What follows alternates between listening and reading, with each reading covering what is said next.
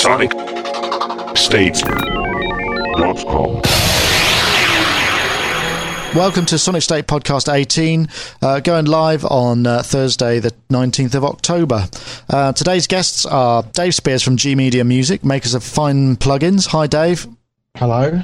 And we've also got Mark Tinley, uh, sound artist and musician programmer extraordinaire. Hi, Mark. Hi. So, uh, Korg Oasis 1.2 the new operating system. I mean, for those who don't know, the Oasis is the sort of monster Korg flagship that's kind of a, essentially a computer based uh, keyboard workstation which has all sorts of wonderful synthesis technology in it, but does cost a pretty penny. Um, and they've added an MS20 and a, a Poly 6. They're both sort of EX versions in the new operating system, which are based on the legacy collection, but you get more, like more um, uh, LFOs and what have you. Anybody um, ever laid eyes or hands or ears on a on an Oasis? Uh, yeah, I did try one um, a couple of times. Um, it does sound very nice, but it's bleeding expensive. And actually, it made me laugh. I tried it in uh, Guitar Center in New York, and it was they had you know the event 2020 set up, and you know it was all very luxe, mega point of sales, and all the rest of it. And uh, and yet, if I was spending, I think it was like six thousand dollars or something like that. I did the last thing I'd want is a load of idiots thumping keyboards around me, making sort of bleeps and boops all the time. I want an isolated room where I could consider my purchase over time, uh, and that's really my only experience with it. Yeah, a friend of mine had this on a on a PCI card in the back of his computer a while back before they released it as a keyboard. I think it was available as an internal audio card. I think it was the same sort of technology. I don't think it was quite the same thing. It had a Korg prophecy built onto the the Oasis card, and Mm. and I've never really been particularly convinced by a Korg prophecy because it's supposed to be a keyboard that sounds like an analog keyboard, and it sort of does, but it doesn't. Like just about everyone else's analog keyboards that sort of do and they don't. The new the Oasis itself. I mean, it's not just the synthesis now. I mean, they've what's it got? Four, five synthesis engines, a sort of built-in recorder um, and playback system. I mean, it's pretty and some fairly um, substantial physical controls that they've built custom built for it. Which I think you know if you're if you're doing a lot of live stuff and maybe you just want one thing uh, or you're you know you're you're a one box kind of guy, then I think this is who they're selling it to. You know, people like Klaus, not Klaus Schulze, Schulze, yeah, and uh, Steve. Well, probably not Stevie Wonder because he couldn't use the touchscreen, but uh, you know, But that kind of, is that kind of caliber of person going to want an MS20 and a Poly 6, or are they going to want something a bit more modern? It's quite interesting. I mean, the beauty with the MS20 and stuff like that was the immediacy of control. So this, you know, I'd have to see uh, how the controls on the Oasis kind of linked up and stuff like that. The other the other things you're getting, you're getting increased polyphony. It's now got 96 voices, and the string machine part has got 48 voice, voices as opposed to 32. So they're so they're, what they're obviously doing is really getting their DSP code a lot more efficient, and you're getting Mm, a lot sure more out of it. that either. It scares me when people do that because I had a Nord modular, and the Nord modular sounded amazing in version two, and then they got all of their DSP code more efficient and released version three, and it completely changed the sound of the instrument. I mean, it did sound, it sounded completely different to my ears. So Could you go back? you could stay in version two if you wanted to. So you could either have the new nice looking graphical interface on your computer, or you could stay in the old version and have the decent sounding keyboard. I suppose the thing with this kind of thing, I mean, because it's such a substantial investment, that they're going to keep developing new stuff for it. Whereas, you know, if you're talking about an OS upgrade for something that costs a couple of hundred bucks, then you know, who cares? Well, sure, we'll leave that. We'll leave that to the uh, the super keyboard players and the people who can afford it. But I'm sure they'll be pleased to know that uh, they've now got two whole new virtual instruments. If they've presumably had to sell everything so they can actually afford a Korg Oasis, so so they're getting by some token of some of this back through Korg's um, software update program. Real time streaming. Did anyone see this? The uh, source elements. What source net, uh, elements allows you to do is effectively um, take take a, a stream that's coming via the internet and stream via the internet, so you can have real time recording into your DAW. Uh, out, out, out monitoring out to a, to a client. So I, I mean, it looks to me like what it's doing is replacing that sort of ISDN voiceover studio. Yeah, yeah, definitely. If it works, I guess it would be a good thing. I mean, those things are always useful. You know, if it works, that's the question. Does it work? I'd like to see it work. Well, there's a lot of I can comment on it properly. there. There are a few kind of um, few users who are saying it's the best thing since sliced bread.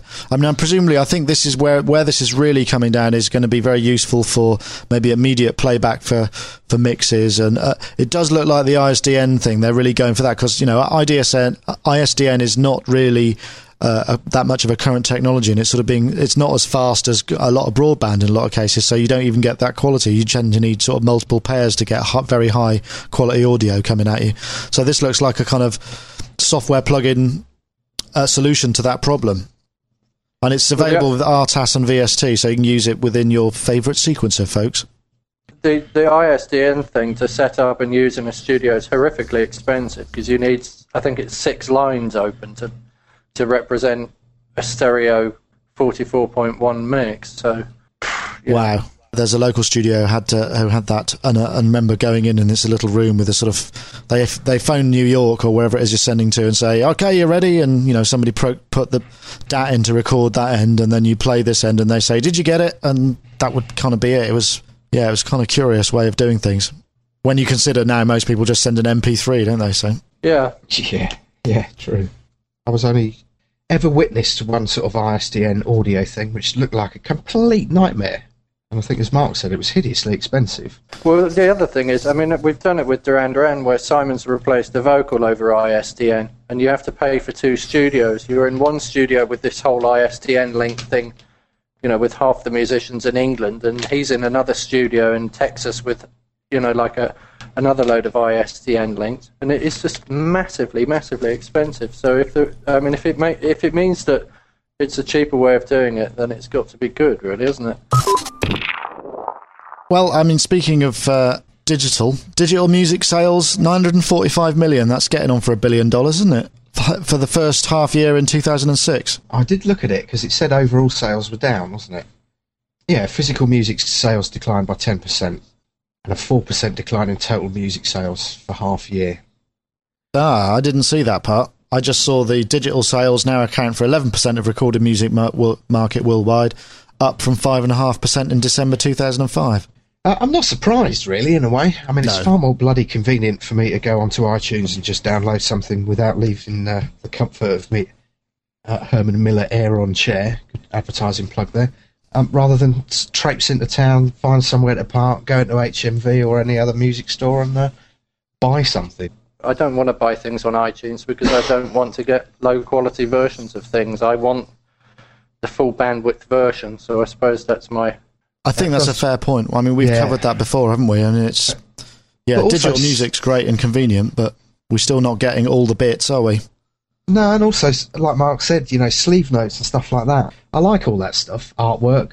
I mean, all right, you can have downloadable artwork, but uh, I think, and as Mark said, the biggest thing that drives me insane is the slightly lower quality or considerably lower quality on some stuff. But anyway, I mean, I suppose it's no surprise it's getting there, and hopefully they can uh, figure out a way of selling us high quality digital music. They should offer you a choice, shouldn't they? But I think the problem that Apple would have is if they put their entire library of music onto into Apple lossless codec, they're probably going to take up, I don't know, maybe 10 times as much space on their servers, and they've probably got billions of terabytes of stuff there already. So yeah, uh, but they got a few quid.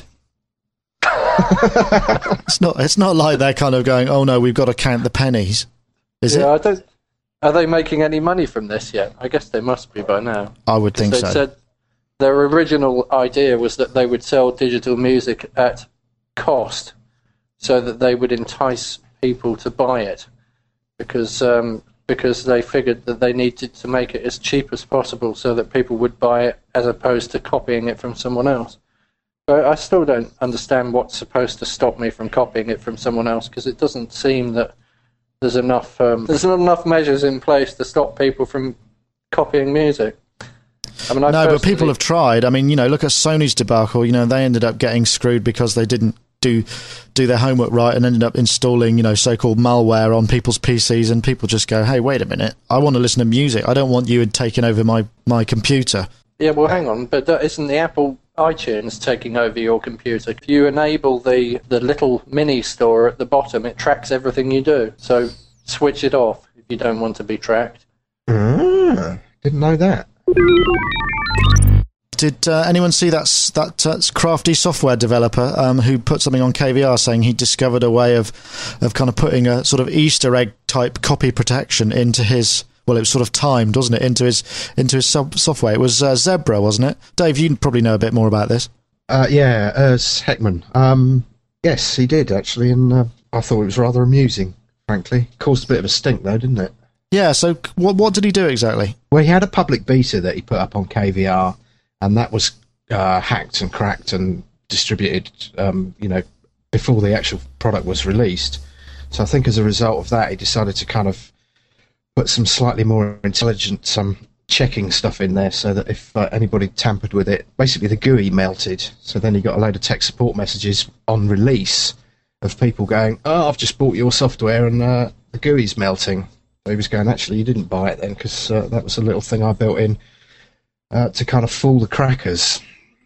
And I think his argument was is that actually it doesn't take an awful lot of sense or intelligence or anything like that to hack any uh, of these plugin stuff now. So he was trying to make them work a little bit harder. Yeah, I mean there were there were some sort of interesting arguments on there. One of them was sort of somebody saying, "Oh no, don't man, you'll just provoke them." And I was just thinking, Christ, you know what? What's what's the World Cup? So basically, these people who are working on software fear the wrath of some pimply geek, just in case you um you know you make it difficult for them to steal. It's kind of like saying, you know, don't don't put a lock on your front door because then someone will ki- just kick it in. I mean, it just seems kind of crazy. Uh, yeah, yeah, I could go on for either two minutes, two hours, or two days on this subject. I, th- I think the software need does need some kind of I don't know. I mean, people call it malware, but it needs some kind of IP tracking or some kind of you know tracking, so that if people use it who aren't meant to be use it, using it, uh, you know, at least the software companies know about it and can maybe do something about it in the future. Um, I don't think you'd get away with that, though, would you? I mean, it's kind of invasion of privacy. I mean, most international laws would probably just say, no, you can't do it. But it doesn't have to be hugely complicated, does it? It could be that the software registers itself online without having to input all of those daft codes. Maybe it can do it itself. I think you have to physically input things because if it just assumes things and says, right, this is your machine ID, I'm going to take it and send it off somewhere on the internet, I think that sort of stuff can get you into terrible trouble. Can Uh, it? yes, yes, yes, definitely. I mean, I think TC, I was using a program called TC Spark and I used it on more than one machine and they rang me up and asked me what was going on. So they, how did they know? Wow. Because, I mean, I, auth- I think I'd authorized it on two different machines. And I said, no, it's okay. I'm, I'm using it. It's fine. It is my version. So they, I mean, they tracked it somehow. I mean, there was one there was one uh, quip in that thread. What you do is just find out whether whether or not the uh, the PC's got a webcam on it, and just take a picture of them and post it on a website saying this person is a cracker, is a hacker, or a criminal. It would be pretty funny, wouldn't it? I don't know whether you get away with that either. I think we'd probably be in some serious trouble. I, didn't quite like that. that. So I could, so I could sit at home doing masses of in front of my webcam. But if somebody accessed it without my permission and posted pictures of me doing it somewhere, then I would, they would get in trouble, not me. I well, I think both of you would probably get in trouble. so, I mean, what can be done? I mean, you know, obviously, it's. I think he, the guy was getting a lot of support on the KVR forum, saying, you know, way to go. But he was also getting a lot of people saying, "Oh, you shouldn't do that. You shouldn't mess with them. You're only going to provoke people to to try harder." And and I think his point was, well, they should try harder. Why should I make it easy for them?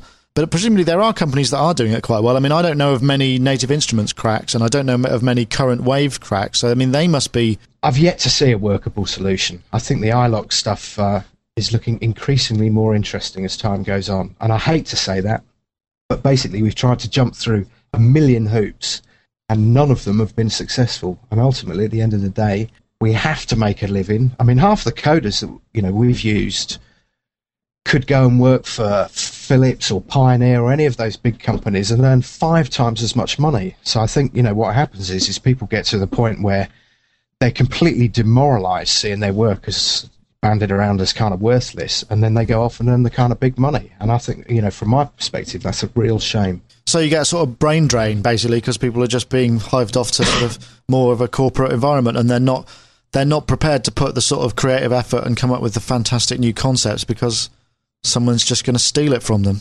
Yeah, and I think the real shame is, you know, a lot of the warez guys are going, ah, you know, well, we're anti-corporates and we're anti sort of globalization. Well, actually, 99.99% of the software developers I know are exactly the same. And the most important point, I think, in that KVR article was that he was trying to target people that were using the software. So he wasn't really interested in those sort of spotty kids that turn up and go, oh, I've got this PC when I've got you know, every piece of music software that exists, but they don't even have a clue how to use it. He was interested in the people that are actually pirating the software and using it to make a living. I think, I mean, it doesn't matter if there's 100,000 copies of a piece of software out there in the hands of people that weren't going to use it anyway. What, you know, what's the problem? If, if a hundred of those copies are in the hands of top record producers who absolutely won't go out and buy it, but use it all the time to create, you know, the the latest top chart sound. Let's say, then you know something should be done about that because those guys are making a living out of using a tool which was provided for them by somebody who's now being, you know, made to be out of pocket and not making a living. And it doesn't seem right that millionaire pop stars should steal from poor, lowly software producers. The, uh, the idea that a lot of pro studios and whatnot are going to be slightly paranoid about, you know, some client coming in and paying X amount an hour, and then all of a sudden, you know, the GUI melting in front of their eyes, revealing that basically the studio's using crack software, could be quite entertaining in itself. Well, I, I, mean, I think we've probably um, we've probably covered this one quite thoroughly, but I thought some interesting comments made in that thread, and uh, one worth reading if uh, this is the sort of thing you find interesting. If not, thought- then you probably shouldn't be listening to this podcast. Did anyone see that Whistler? This piece of software that's been entered in this competition that's basically should what should be made, and they've written a specification for it, and uh, you can vote and if they if get, I presumably if they win a prize, then they get to make it. But it sounds like a really good idea. It's just very simply a pitch to MIDI converter that interfaces between you and your software instrument or plugin or whatever, and you can just whistle or tap or hum your lines into the sequencer. You don't need any kind of a MIDI interface. If I'm sure it it's been done. Yeah. Anyone remember that Fairlight voice tracker? Yeah, vaguely. Yeah. did it work? How much was that? And did it work? God. Uh, Roland had a Roland had a similar thing as well, didn't they? Voice to MIDI tracker. Simon Le Bon had one because he wanted to be able to sing lines into um, you know, various music programs. That didn't work very well either. I'm just wondering how the sort of warbling whistler, the whistler with loads of vibrato, how that's going to be captured. But surely the computers these days must have enough CPU power and cycle speed to be able to kind of do a much better job. I'd love it if it works. The first thing I'd do is go down a couple of building sites and uh, get some whistling from some of the old lads labouring away, come back and try and assign it to a sound, see what happens. Would be great fun. Yeah, I think I think you're right. I mean, I, I think perhaps I mean you read the you read the specification, think, wow, what a great idea, but um, perhaps the actual getting it to work in the way that they describe in this rather well written, colourful pitch is probably um, going to be difficult. But if they do, I mean, there are sort of comments like, yeah, I think they should be bundled with every Mac and all of that kind of thing. And it's, I mean, if it did work, it would be fantastic, really, wouldn't it? Uh, there is a company called Widisoft um, who do something very similar, actually. It seems uh, there's a VST plugin and there's also an audio unit one. Uh, and I was quite tempted, actually. I, I found that through this thread. I uh, was quite tempted to download that and give it a go, just for a laugh. Free 20 day trial. But uh, yeah, no, nice, nice little uh, idea. But um, yes, as you said last week, Dave, don't tell me, show me. I think. Uh, definitely. SonicState.com.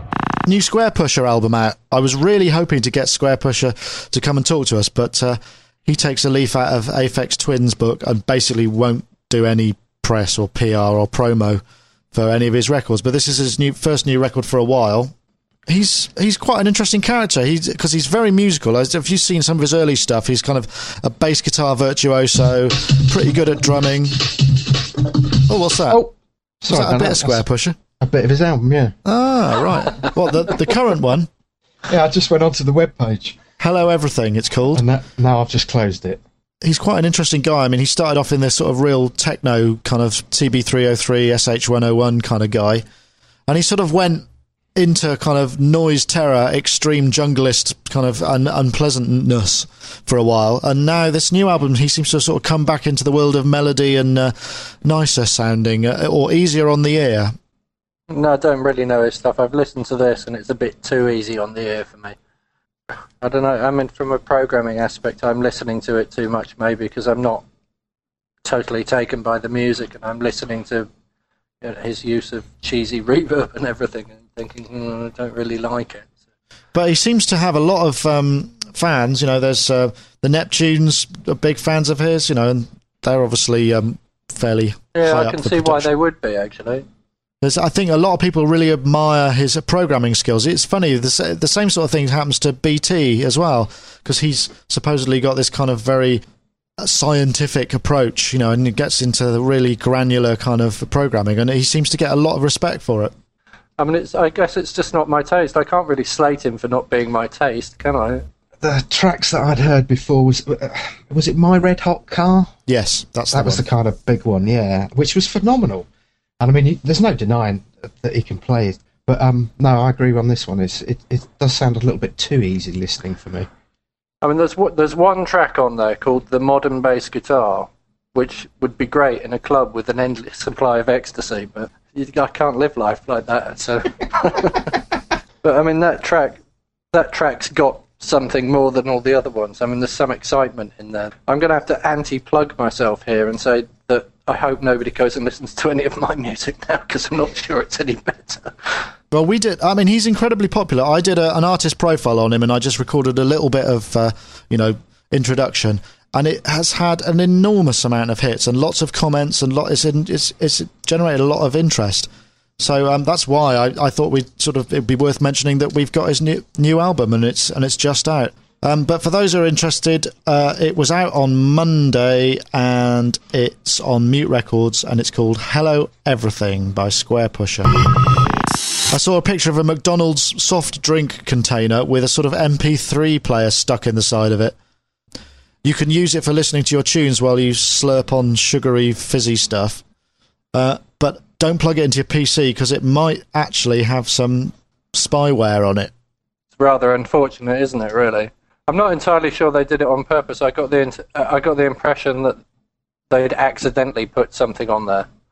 Whoever programmed the MP3 players or put the music on or whatever must have connected it to an infected PC. So, but you'd think that a company of this size would be able to uh, make sure that their IT infrastructure was okay, wouldn't you? Well, you'd think so. or I don't think that person is going to get a gold star and an Employee of the Month framed photograph, are they? I like those badges. I tried to get one of those from the, the uh, local McDonald's. Tried to talk them into giving me one, but they wouldn't give me one. I I um I know someone who worked for McDonald's for a little while, um, and it was they said it was great. She actually quite enjoyed it and had quite a laugh and made a reasonable amount of money for the time that she did it. Yeah, I stopped being self-employed last year because I actually worked out that over the course of a year, if I worked in McDonald's 40 hours a week, I could probably make more money. Or in terms of you know the amount of time that you spend in a studio and then get paid your day rate when it gets to the end of the day, I'm sure that those guys are on more money than me. I think we're kind of done. I don't think I've got anything else. Does anyone have anything they wanted to add? I have got one thing I'd like to add. Looking on MySpace, I came across a woman on MySpace called Emilie Autumn. She heralds herself as a Victorian industrial um, musician. She's a classically trained violinist, and she's she seems to be a cross between Sparks and Nine Inch Nails. It looks quite interesting. Does she dress like an industrial Victorian? Yeah, she does dress like an industrial Victorian. Uh, I listened to a couple of the tracks, and they look they they sound quite interesting. A sort of electronic, hard, industrial sound with a really quite interesting and virtuoso voice over the top of it. So, All right, well, we'll check that out as your top listening tip. I suppose, Dave, you should um, you should be able to, to counter. Have you, have you got anything that you that you've discovered or listened to in the last last week or so that uh, you'd like to share with us? There's couple, there's certainly one MySpace guy who's um, got my interest at the minute. Uh, it's called Molesome, M O L E S O M E. He's got this amazing studio in Norway, and uh, it's full of Optigans and Metatrons. He's got this GX1 that was ABBA's as well, but he churns out some pretty damn slick stuff. And uh, I've been chatting with him recently. Uh, and other than that, blimey, uh, no, I'm just listening to the pre-release of the Underworld Breaking and Entering soundtrack. Lucky you. When do the rest of us get to hear it? Uh, I think it's the sixth of November. Okay, well we'll look out for that. Have you have you been involved in that? Then is that something that you've had had an input to? Uh, little bits and pieces, but not, you know, nothing, nothing major. No, it's just it's it's quite fascinating because they're working with this uh, French composer Gabriel Yared, and Breaking and Entering was produced, um, directed by Anthony Minghella, did the English Patient, and he used the same guy to do the music as Gabriel Yared for that. So I thought the collaboration was really interesting. Um, but I was witness to a couple of the jam sessions up at Abbey Road, and they were um, it was pretty fascinating. So yeah, actually getting my mitts on the album and hearing it is reward enough, really. Okay, well I suppose we can we can wrap it. I'd just like to say um, thanks once again, Dave. Thank you. And also, thank you very much, Mark Tinley. Okay. You're welcome. Just remember, folks, uh, please do contact us. Uh, we'd love to hear from you. I can't believe that for all the downloads we get, that nobody wants to ring up and uh, give us a piece of their mind. So here's a challenge: somebody ring us up and get, leave us something we can use. Uh, anyway, if you want to contact us, the Skype handle is Sonic Talk, or if you want to use the phone, our number in the US is 312 376 8089. Uh, outside the US, 001 312 376 8089. Email sonictalk at sonicstate.com. Thanks for listening. SonicState.com.